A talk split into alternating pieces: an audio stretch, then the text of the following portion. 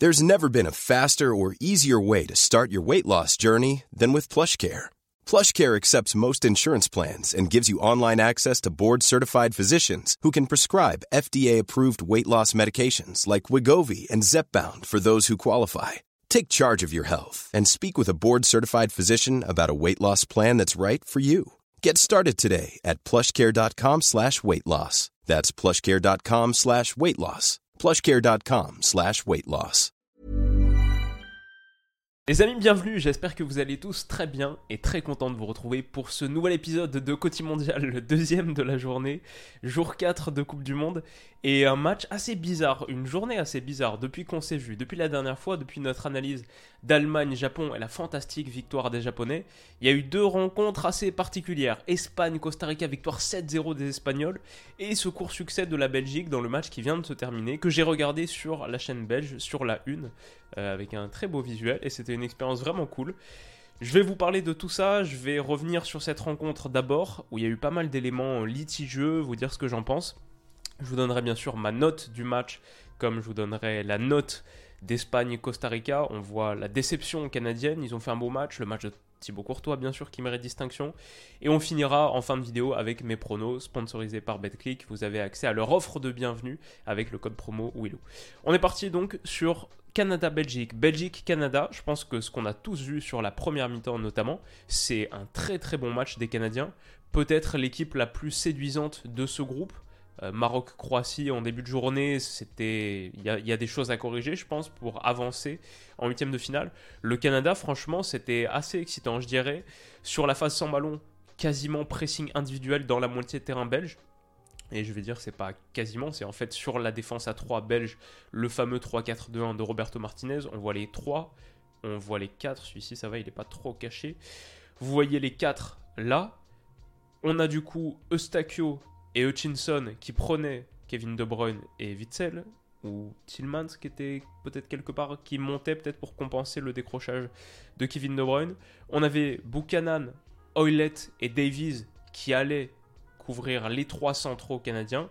Et on avait du coup Laria qui fait un super match, j'ai trouvé sur le côté, et Alfonso Davies, qui était dans un rôle de piston gauche sans ballon, mais en fait c'était difficile de déterminer réellement son positionnement. Moi j'ai passé tout le début de match à me dire, mais attends, il joue comment ce Canada que j'avais analysé pendant tellement d'heures, qui joue en 4-2-2-2 avec Davies et Buchanan sur les ailes, mais en fait ils étaient totalement calqués sur le système belge pour être en individuel dans leur moitié. Et ça payait, franchement, ils récupéraient beaucoup de ballons hauts très très osé et courageux comme approche. Ici, typiquement, bah, la Belgique a beaucoup beaucoup de mal à se sortir à la relance et ça atterrit sur, euh, je pense que c'est Kamal Miller ici, qui bénéficie pas de son avantage, qui va l'expédier un petit peu dans les nuages, mais le Canada récupérait des ballons hauts et intéressants.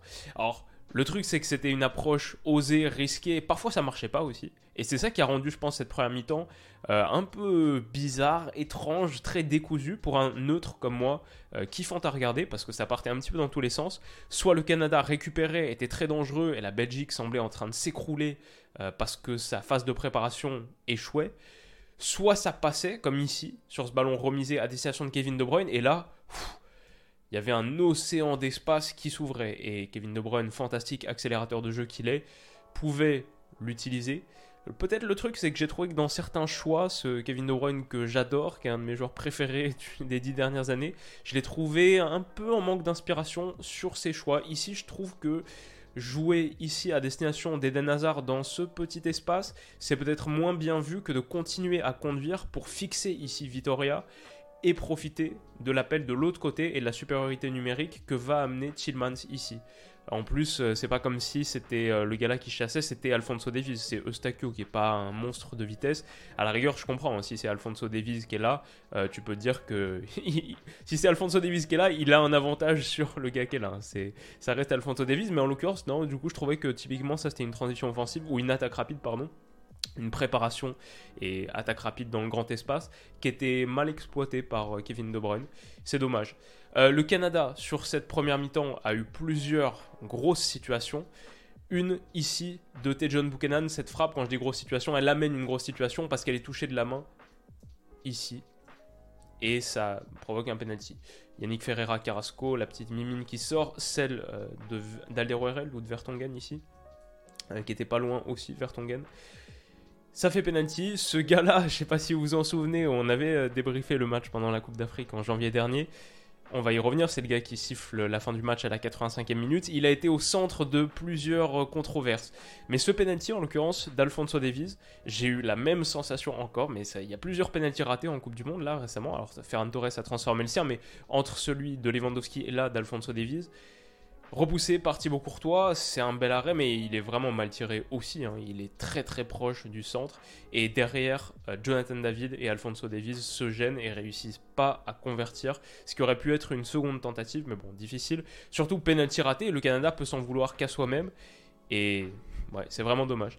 C'est aussi dommage parce que je pense qu'ils auraient pu bénéficier d'au moins un penalty supplémentaire. Alors ici, c'est une action où la pression, on le voit, et le marquage individuel la pression individuelle des Canadiens paye. Thibaut Courtois est conduit à un dégagement euh, un petit peu approximatif. Ça retombe sur Hutchinson. J'ai inclus l'action depuis le début pour montrer qu'il n'y a pas de hors-jeu autre que celui qui a été donné. Ici, il n'y a pas hors-jeu sur cette remise. Bien sûr, c'est une passe vers l'arrière, il n'y a pas hors-jeu. Hutchinson, là, ça passe à destination de Junior Oilette. On voit très bien qu'il n'y a pas du tout hors-jeu. Il est couvert. Donc ça ne peut pas être un hors-jeu ici. Son centre John Buchanan à la réception n'est pas hors jeu, bien sûr. Il est derrière. Sa tête, ok. Et là, ça revient sur Jonathan David, dont la frappe contrée, je pense que. Alors, j'imagine que c'est ça qui est référencé. Ou alors, non. Ce que j'imagine, c'est que c'est une erreur totale. Mais je vois que ça potentiellement, c'est qu'on estime que cette frappe contrée de Jonathan David euh, ici, John Buchanan faisait action de jeu, mais je veux dire pas du tout. Elle est contrée là, il est très très loin, il est même pas en train de gêner Courtois. Et derrière, Eden Hazard la récupère, rate sa passe en retrait à destination de Vertonghen. Et il fauche John Buchanan. Il y a faute. Et alors oui, ça je l'ai inclus aussi pour dire que il y a faute, elle n'est pas donnée parce que le gars ici siffle hors jeu, euh, ok.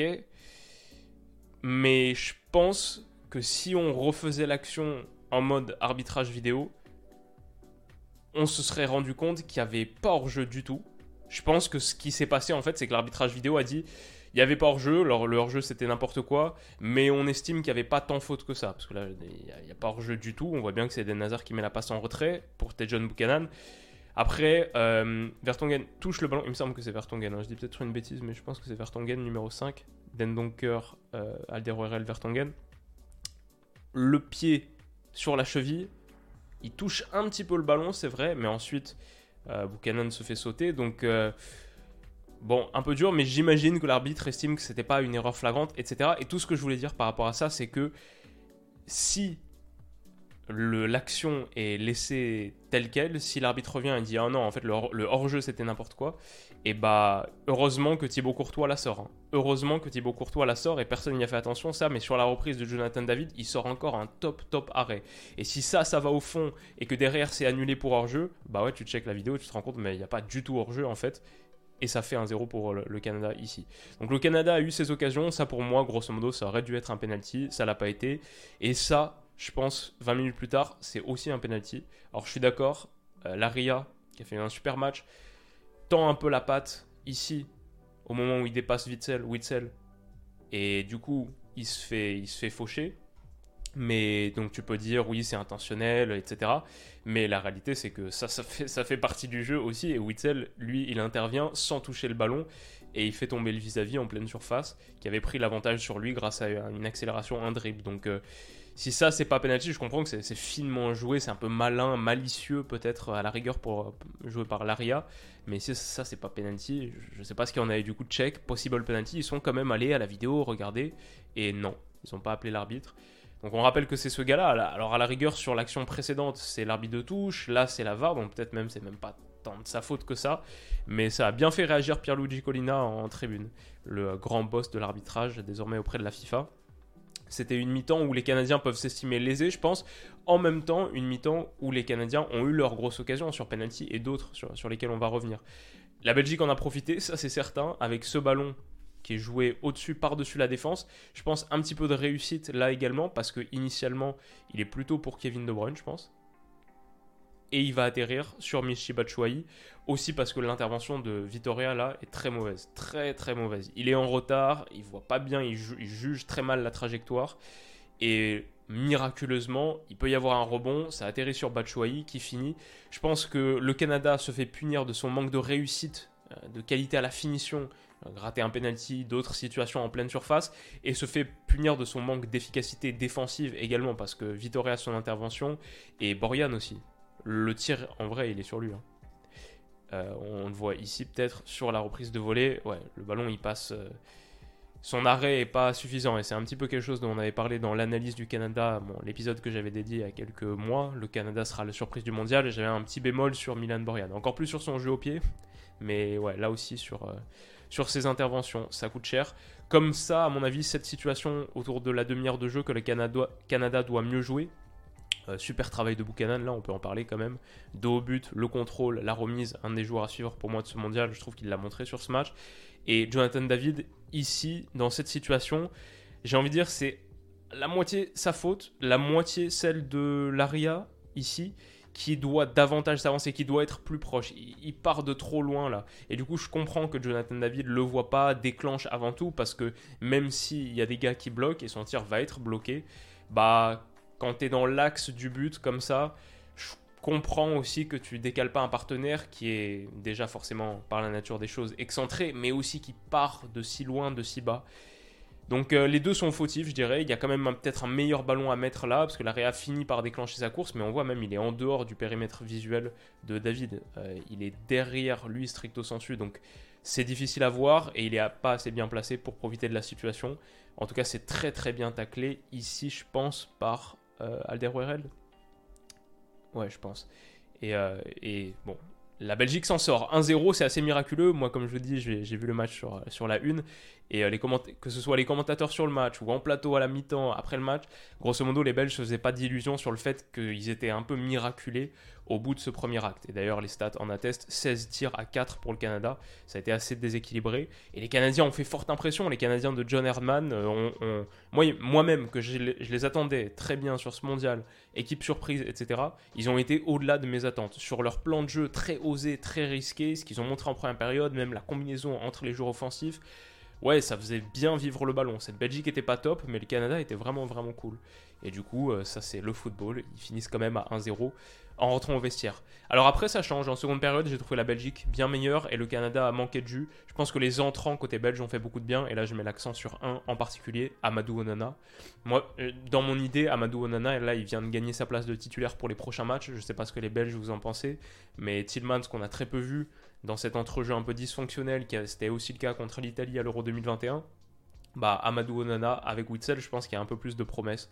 Percussion, justesse dans les passes. Alors, il peut se faire exclure. Il y a un petit peu. faut faire attention sur certains tacles, certaines réactions émotives. Il prend un carton jaune sur ça. Et derrière, il y a un très très gros tacle où il est un petit peu miraculé. Mais sinon, j'ai trouvé super super rapport. Dans un domaine où la Belgique avait souffert sur cette première période, sur le plan physique, euh, je pense face aux accélérations de euh, Alfonso Davis par exemple, de Laria, de Buchanan.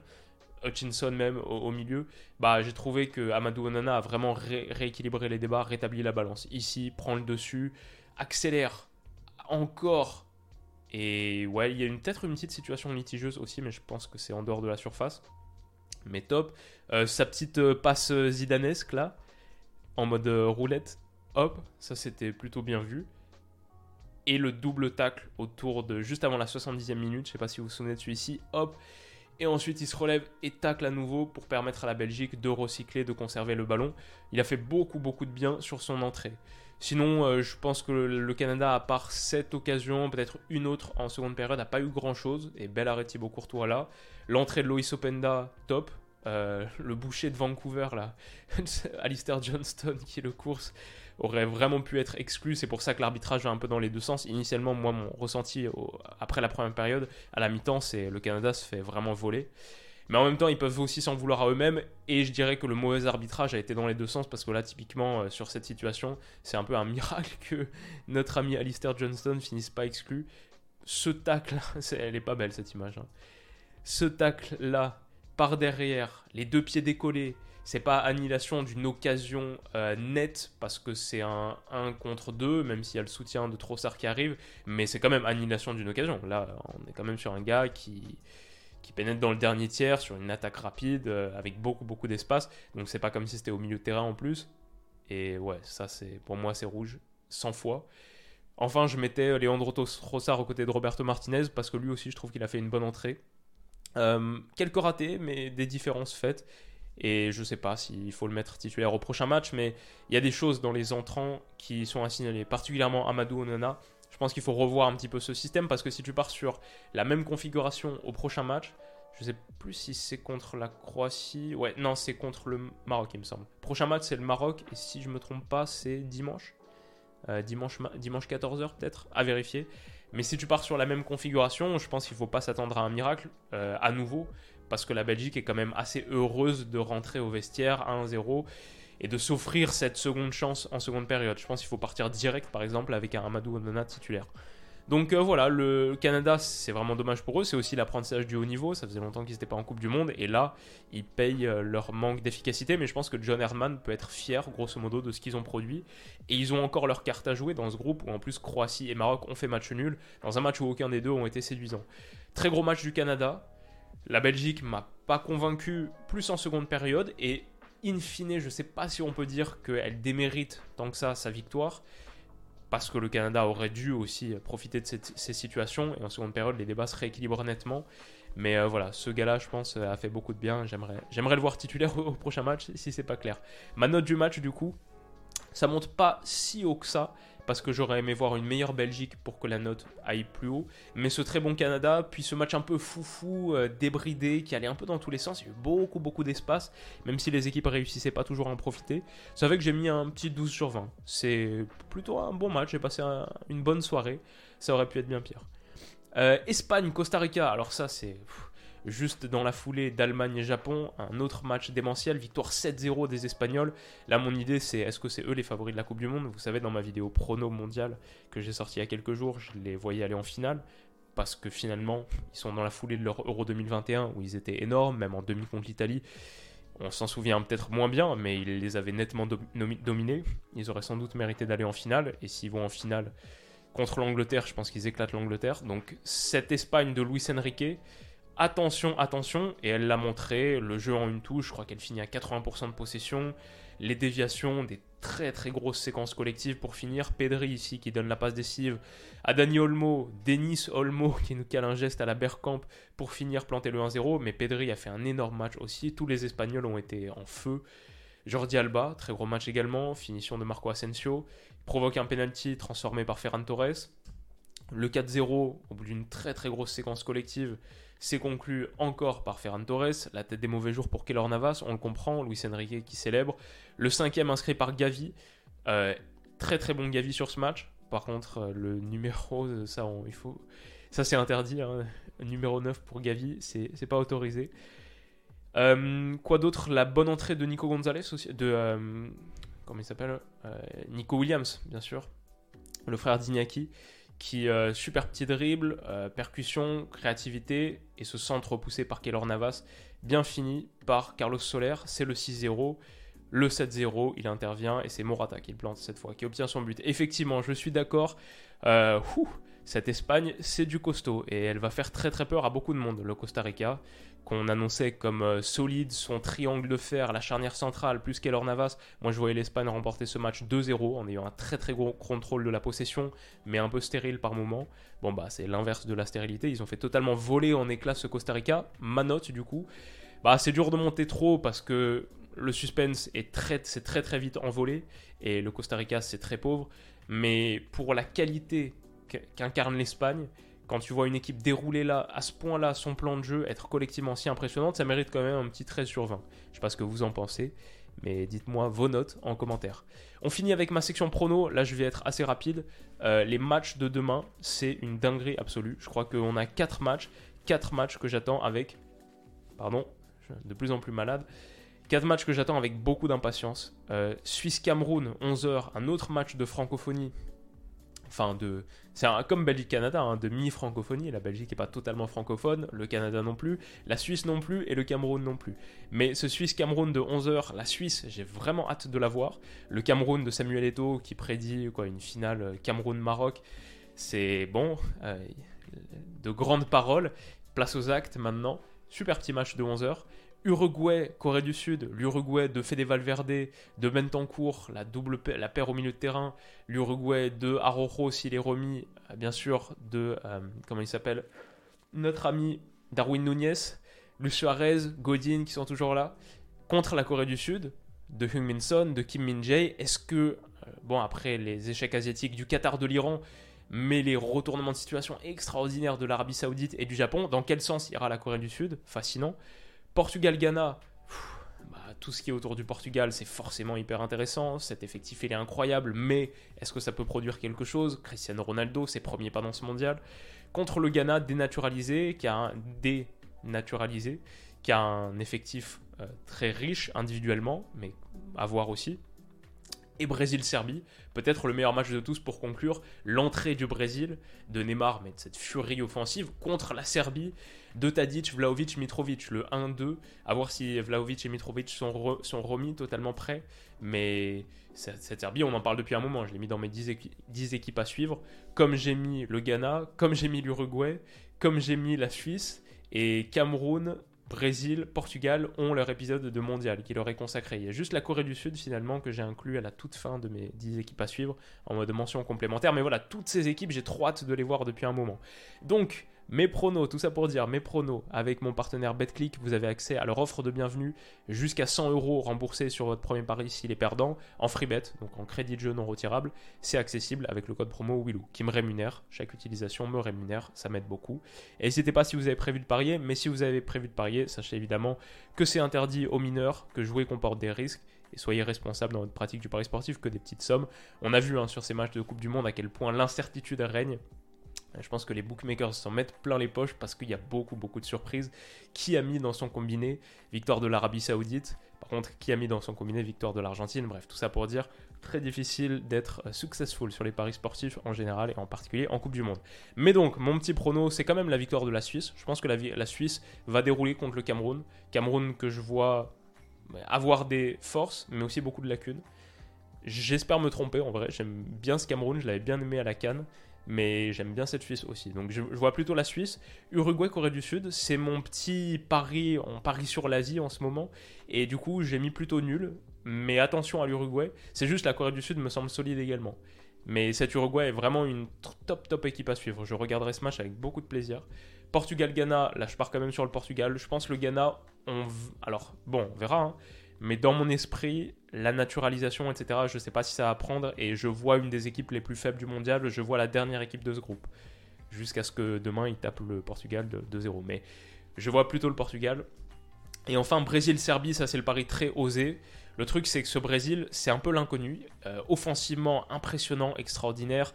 Ce système, j'imagine, en euh, Casemiro en tant que seul milieu défensif. Et après, tu as 5 offensifs. Richarlison, Vinicius, Rafinha, Neymar, Paqueta, s'ils sont tous remis, ce qui n'est pas certain. Peut-être équilibre avec Eder Militao latéral droit. Mais ouais, ça peut partir dans tous les sens. Et peut-être que pour un premier match, ce Brésil ne sera pas encore chaud chaud. Mais bon, comme vous le voyez, c'est très risqué. C'est à 4,55. Et c'est pour être joueur aussi que, que, je mets ça. Voilà. Je vous remercie une autre fois. Là, cette fois, j'ai actualisé le compteur d'abonnés. Je vous remerciais hier, je crois, pour les 500 000. On est déjà à 502 000. Ça monte, ça grimpe à une vitesse extraordinaire. Si vous voulez faire partie de cette aventure Coupe du Monde, suivre toutes mes vidéos de Coupe du Monde, Côté Mondial, la série au quotidien où il y a au moins une vidéo par jour et souvent deux, n'hésitez pas à vous abonner à la chaîne. Ça me fera très plaisir. On se retrouve très vite dès demain pour la et les prochaines vidéos. Prenez soin de vous et passez une excellente soirée. À demain. Bisous. Hey, it's Paige DeSorbo from Giggly Squad. High quality fashion without the price tag. Say hello to Quince. I'm snagging high-end essentials like cozy cashmere sweaters, sleek leather jackets, fine jewelry, and so much more. With Quince being 50 to 80% less than similar brands. And they partner with factories that prioritize safe, ethical, and responsible manufacturing. I love that. Luxury quality within reach. Go to quince.com slash style to get free shipping and 365 day returns on your next order. Quince.com slash style.